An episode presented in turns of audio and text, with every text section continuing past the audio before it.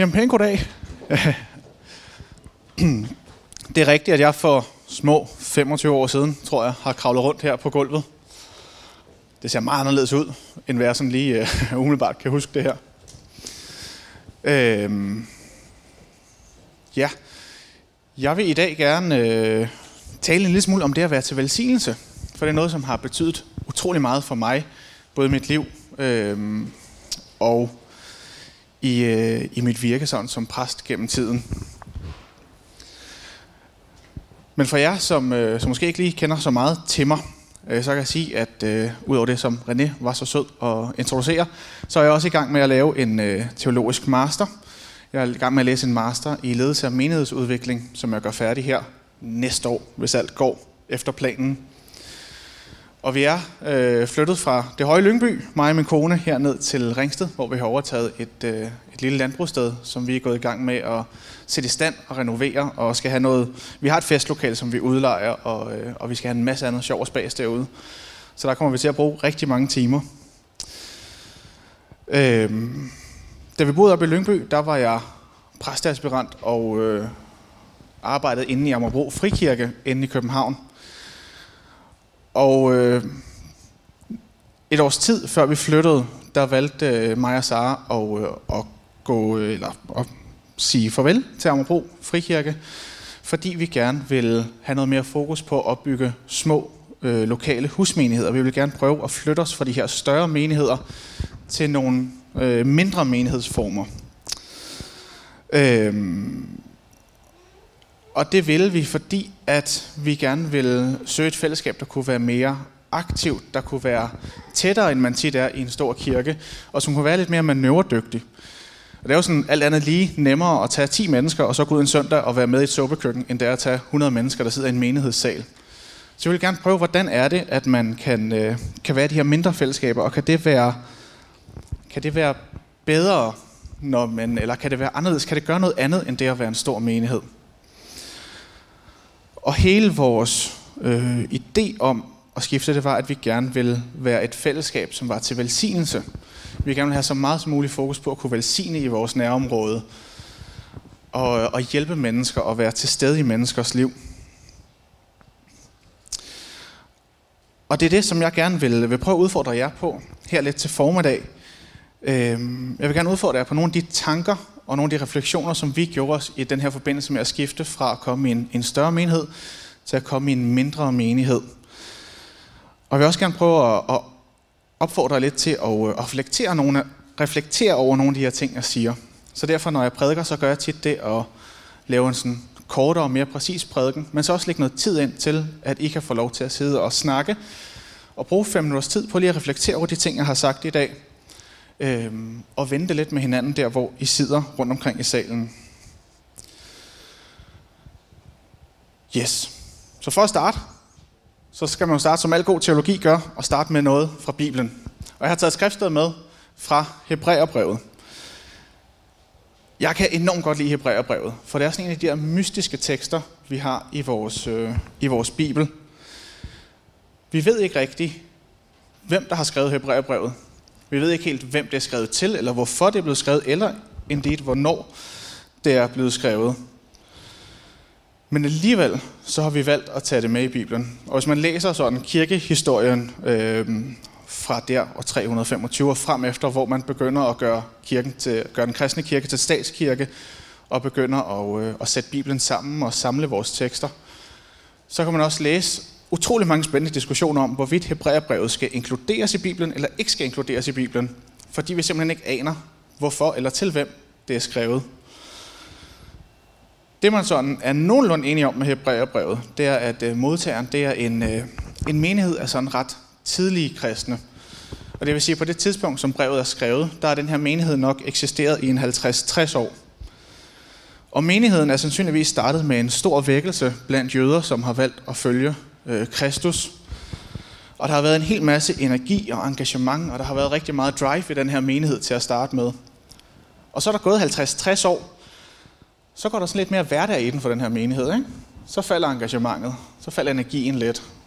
Det handler lidt mere om at drifte sig igennem hverdagen for den her menighed. Og jeg synes, det er så enormt rammende for rigtig mange af de kirker og de, øh, det kirkeliv, som jeg har oplevet. At vi står i vores apostolske kirketradition og, og pinsekirke, der lever vi i nogle kirker, som har haft enormt stor vækkelse for 50-60 år siden, og haft en kæmpe vækst. Mine forældre som min bedsteforældres generation har været med til at starte en masse menighed og bygge en masse store menighedshus op. Og i dag så mange af de her menigheder, der er vi lidt mere faldet ned til en hverdagsliv, hvor der ikke er sådan nybrud og nyvækkelse og nyplantninger af menigheder hver eneste dag. Derfor synes jeg, at Hebræerbrevet er så fantastisk godt til at tale til os i dag. Og så et stykke igennem Hebræerbrevet, så kommer den her fantastiske passage, hvor forfatteren skriver, For når en mark drikker den regn, der falder på den i rigelig mængde, og giver afgrøde til gavn for dem, den dyrkes for, så får den velsignelse fra Gud. Men bærer den tjørn og tisler, så er den intet værd og troet af forbandelse, og vil ende med, at man afbrænder den. Det er hårde han kommer med, forfatteren her. Hvis ikke vi kan være til velsignelse, så er vi ikke noget værd. Det sidste vers her, det er en, øh, et, der refererer tilbage til Guds forbandelse af Adam efter Edens have. Det kommer på den næste slide. Fra, 3. eller fra 1. Mosebog, kapitel 3, hvor Gud siger til Adam, fordi du lyttede til din kvinde og spiste af det træ og forbød dig at spise af, så skal ærejorden være forbandet for din skyld. Med møje skal du skaffe dig føden alle dine dage. Tjørn og tissel skal jorden lade spire frem til dig, og du skal leve af markens planter. I dit ansigts sved skal du spise dit brød, indtil du vender tilbage til jorden, for den er du taget. Ja, jord er du, og til jord skal du blive. Der er nok nogen, der har hørt de her vers før, hvis jeg har været til begravelse. I den her forbandelse, der er det ikke, øh, man kan sige, far er ikke sur, far er skuffet her. Han er virkelig ikke tilfreds med den måde, som Adam har forvaltet den her have, han er blevet givet på. Adam han tog ikke del i Guds velsignelse, men i stedet for så valgte Adam og Eva at søge at gøre sig selv det godt. De søgte at få kundskaben fra kundskabens træ, i stedet for at forvalte den have, som Gud havde sat dem i. Og forfatteren af Hebræerbrevet, han tager det her vers, og så overfører han det til vores kirkeliv i dag, eller i hvert fald til den menighedsliv, han skrev til. Og siger, at menigheden her, de har magten til at forvalte Guds have her og nu. De har muligheden for at uddele Guds velsignelse. Men gør de det? Eller søger de i stedet bare at udbygge deres egen lille parcel, parcel og fokuserer ikke så meget på resten af haven? Så det stiller jo det store spørgsmål. Hvad bør en menighed have? Hvad bør en menighed være? Og der er det jo nemt for mig at være teologen, der kommer udefra og sige, man skal bare gøre sådan her og sådan her. Så er menigheden lige som den skal være. Men det var nogle af de refleksioner, vi gjorde os. Hvad bør en menighed egentlig være? Hvordan bør vi leve som menighed, som fællesskab, hvis vi for alvor skal være til velsignelse gennem Gud?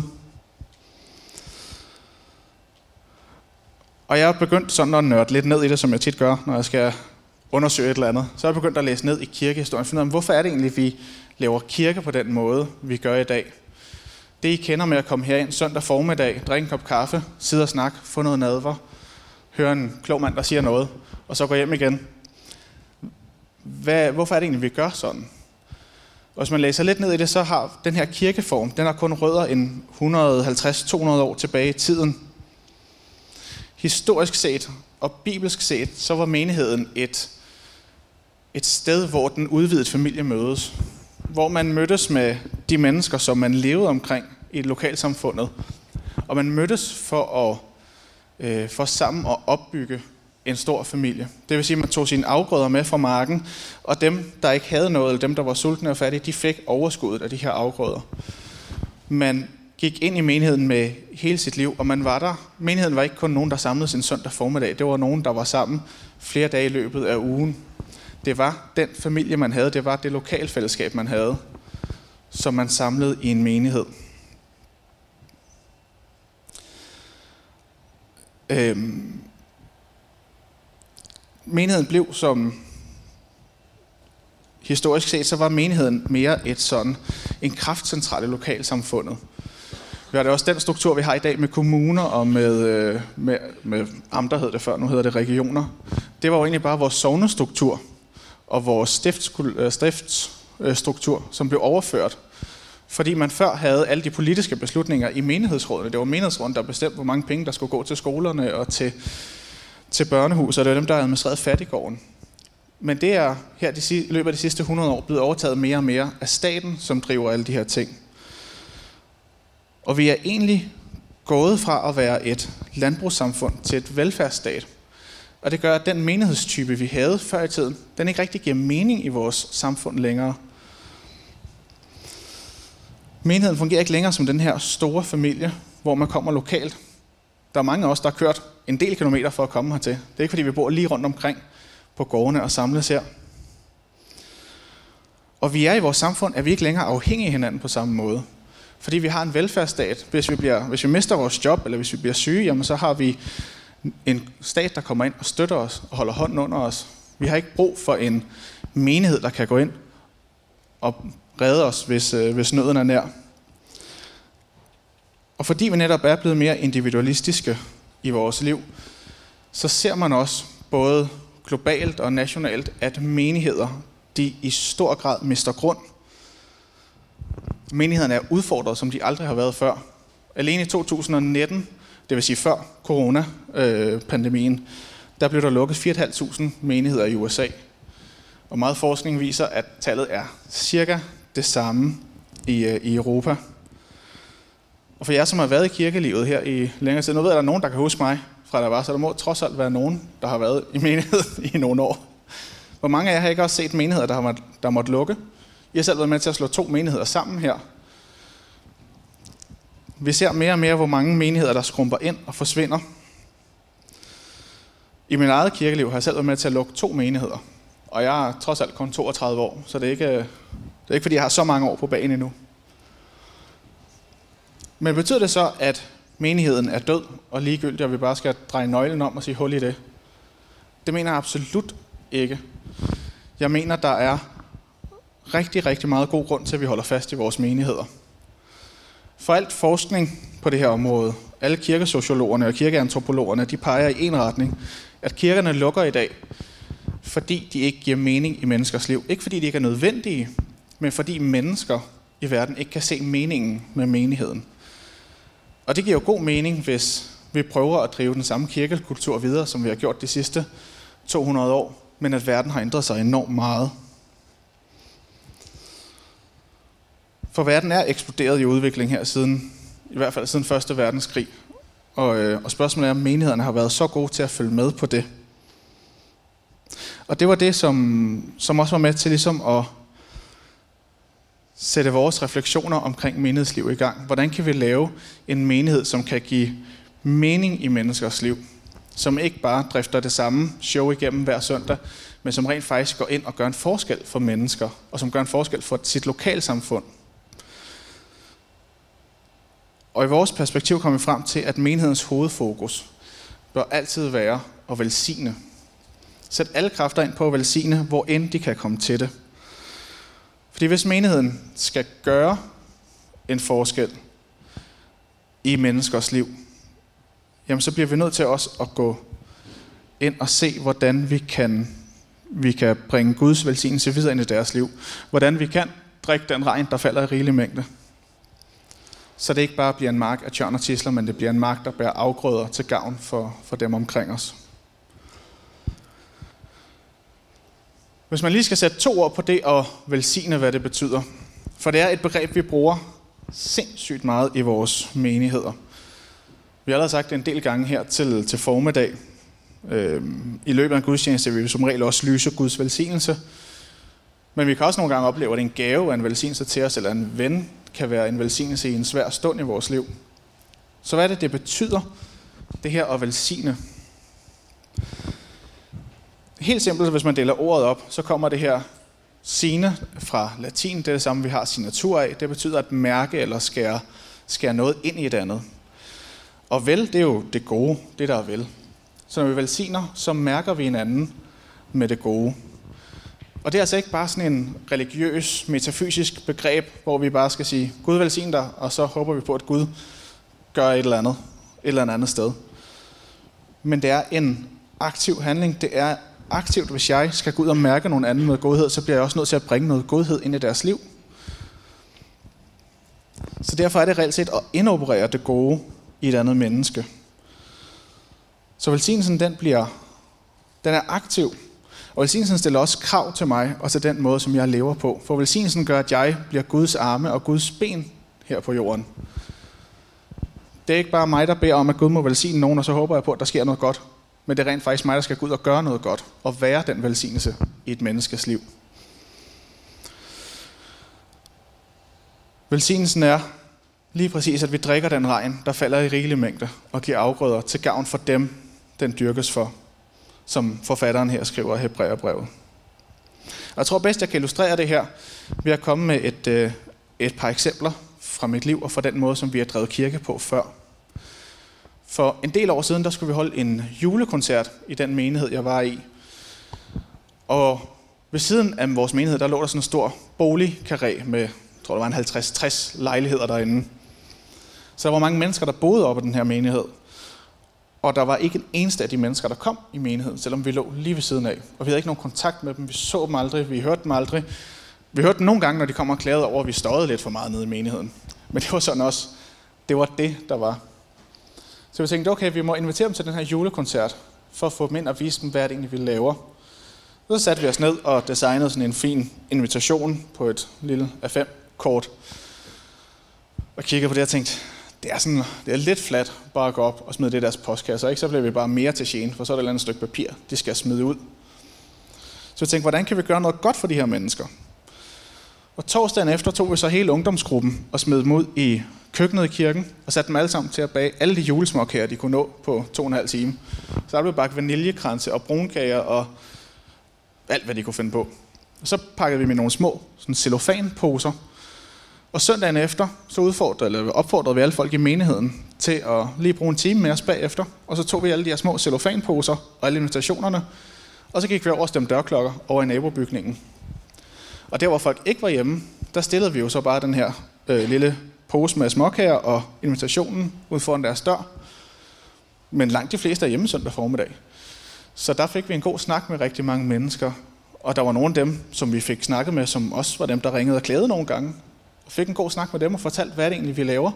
Hvorfor er det, vi larmer nogle gange onsdag aften, når vi øver lovsang? Hvad er det, der foregår i vores menighed? Og et par uger efter holdt vi julekoncerten, og jeg tror, der kom 10-15 af de her familier fra nabobygningen ned og så vores julekoncert. Og der var et par stykker af dem, vi havde løbende kontakt med efterfølgende også. Så det var en meget simpel handling egentlig. I stedet for bare at holde en julekoncert, så tænkte vi, okay, lad os invitere vores naboer også. Og lad os bare lige gå over og sige hej til dem, hils på dem, give dem en lille julegave. Både fordi vi, godt, fordi vi godt kan lide dem, vi elsker vores nabolag, men også for at sige lidt undskyld, fordi vi larmer på underlige tidspunkter. På et andet tidspunkt, så havde vi en, var der en i menigheden, der havde en bekendt, hvor de havde øh, fem børn, og øh, konen var sengelæggende og kunne ikke øh, tage på arbejde. Og manden her, han var lige ved at miste sit eget arbejde, fordi han havde mange sygedage, fordi han skulle passe den her familie. Og igen, det er jo sådan et sted, hvor velfærdsstaten går ind og griber. Altså, de fik hjemmesygeplejersker og alt muligt fra, fra kommunen, så der var ikke sådan noget, der var ikke noget praktisk, vi kunne gøre, fordi der var ligesom hånden var, eller der var ikke noget sådan, vi kunne gøre i deres situation, for hånden var holdt under dem. Men så tænkte vi, hvordan kan vi være til velsignelse for dem her? Så igen opfordrede vi menigheden til at, at bringe det i spil, de kunne. Hvordan føler I kan være til velsignelse her? Der var selvfølgelig mange, der kom med overskudstøj til børnene, der gjorde forskellige ting. Øh, der var også nogle folk, som, øh, som begyndte at lave mad og putte det i øh, sådan nogle små foliebakker, og så fryste det ned. Og så kørte vi ud med det om søndagen til familien, så de om aftenen bare kunne tage sådan en foliebakke og stille i ovnen, og så var der aftensmad. Og det gjorde, at manden her kunne komme tilbage på sit arbejde. Han ikke længere levede den her frygt for at miste sit arbejde, men der blev mere ro i familien. Øhm, og der var en masse andre, som fandt på alle mulige måder, hvor de kunne være til velsignelse i den her families liv. Og i et, jeg tror næsten års tid, så var vi bare til stede i de menneskers liv med det, vi kunne, og der, hvor det gav mening for os. Enten med noget mad, eller med noget praktisk hjælp fra tid til anden. Og efter det års tid, så var de igen ligesom kommet på fod, og der var kommet gang i deres liv. Øhm, og det hele begyndte at give mening for dem. Og så kunne vi ligesom trække os ud igen fra, fra den situation. Men vi kunne træde ind og være til velsignelse i en helt specifik situation, hvor de havde brug for nogen, der bare så dem og var til stede for dem og hjalp dem, som en udvidet familie jo naturligvis vil gøre. Så velsignelsen kommer, når vores mindset bliver, hvordan kan vi blive Guds arme og ben? Hvordan kan vi sprede kærlighed og lys i andre menneskers liv? Det er lige der, hvor vi bliver til, vel, bliver til en velsignelse og udretter en forskel. Det er der, hvor vi drikker den regn, der falder i rigelige mængder og giver afgrøde til gavn for dem. Det er der, hvor vi er med til at skabe Guds rige. Og det er det, jeg godt kunne tænke mig at udfordre jer på at sidde og snakke lidt om nu her. Jeg vil gerne, at I bruger en fem minutters tid på lige at snakke der, hvor I sidder. Og for det første, reflekter over, giver det her overhovedet mening? Eller er jeg bare pessimistisk omkring kirkens fremtid? Men prøv at diskutere, hvordan kan I, som I ser lige nu, er der nogle steder, hvor I som menighed ville kunne gå ud og være til en velsignelse? Så prøv at bruge fem minutter på det, og så skal jeg nok komme og afbryde jer igen, når tiden er gået. Jeg prøver stille og roligt at bryde ind igen. Jeg håber, I fik reflekteret lidt over det, jeg sagde. Jeg kom lige til at tænke på, øh, René i starten fortalt om nadveren som sakramente.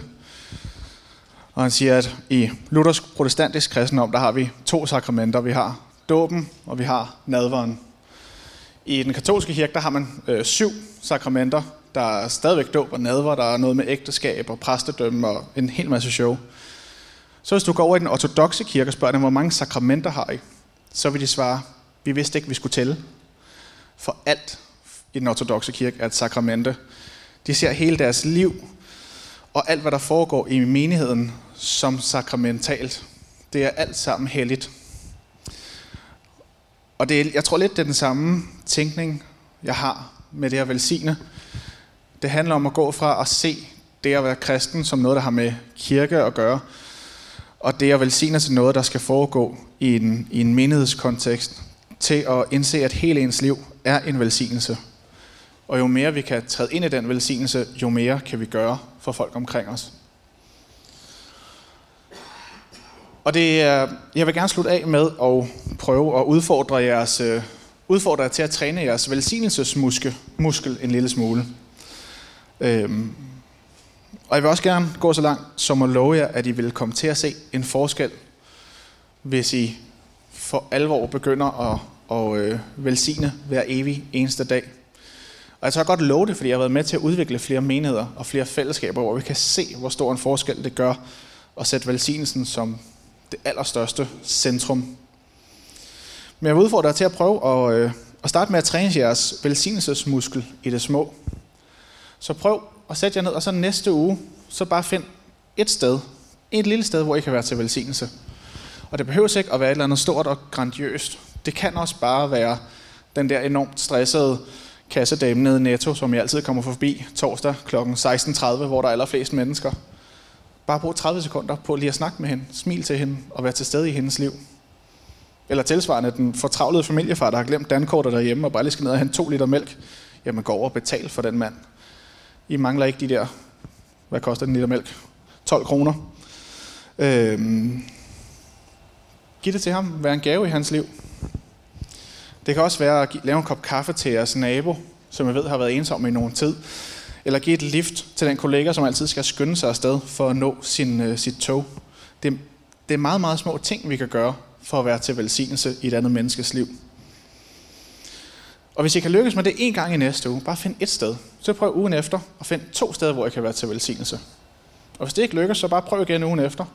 Men ellers så prøv at gå op til tre gange, og prøv at fortsætte indtil hver eneste dag, indtil det bliver helt naturligt for jer, at se de steder, hvor der er mulighed for at være til velsignelse, og så træde ind i dem også. For der er hver dag en mulighed for at være til, til ny velsignelse. Og hvis I bliver til velsignelse, og hvis I skaber Guds rige her og nu, jamen så vil I også være en positiv forskel i menneskers liv. Og så kan vi gøre kirken relevant på, helt nyt, på et helt nyt plan. Vi kan tage kirken med ind i fremtiden og sørge for, at vi kan være relevante, og vi kan modarbejde den her tids ensomhed, den hårdhed, der er i tiden, og den mangel på medmenneskelighed, vi ser over det hele. der har vi et meget reelt kald til at gå ind og være en modkultur, og til at gøre op med det. Så lad mig slutte af med at bede en øh, bøn for jer. En bøn, som, øh, som vil velsigne jer til at kunne se velsignelsen. Det er en bøn, der kommer tilbage fra den keltiske tradition, som utrolig mange af de her nedskrevne bønder gør. Den er på den næste slide. Øhm, så luk øjnene, hvis det er det, I har lyst til, eller læs med op på slidet, og bare øh, tag de her ord ind. Må Gud velsigne dig med ubehag over lette svar, halve sandheder og overfladiske relationer, så du kan leve dybt i dit hjerte. Må Gud velsigne dig med vrede over uretfærdighed, undertrykkelse og udnyttelse af mennesker, så du må arbejde for retfærdighed, frihed og fred. Må Gud velsigne dig med tårer for dem, der lider under smerte, afvisning, sult og krig, så du kan række dine hænder ud med trøst til dem og vende deres smerte til glæde. Og må Gud velsigne dig med nok tåbelighed til at tro, at du kan gøre en forskel i denne verden, så du kan gøre det, som, som andre påstår ikke kan lade sig gøre. Amen.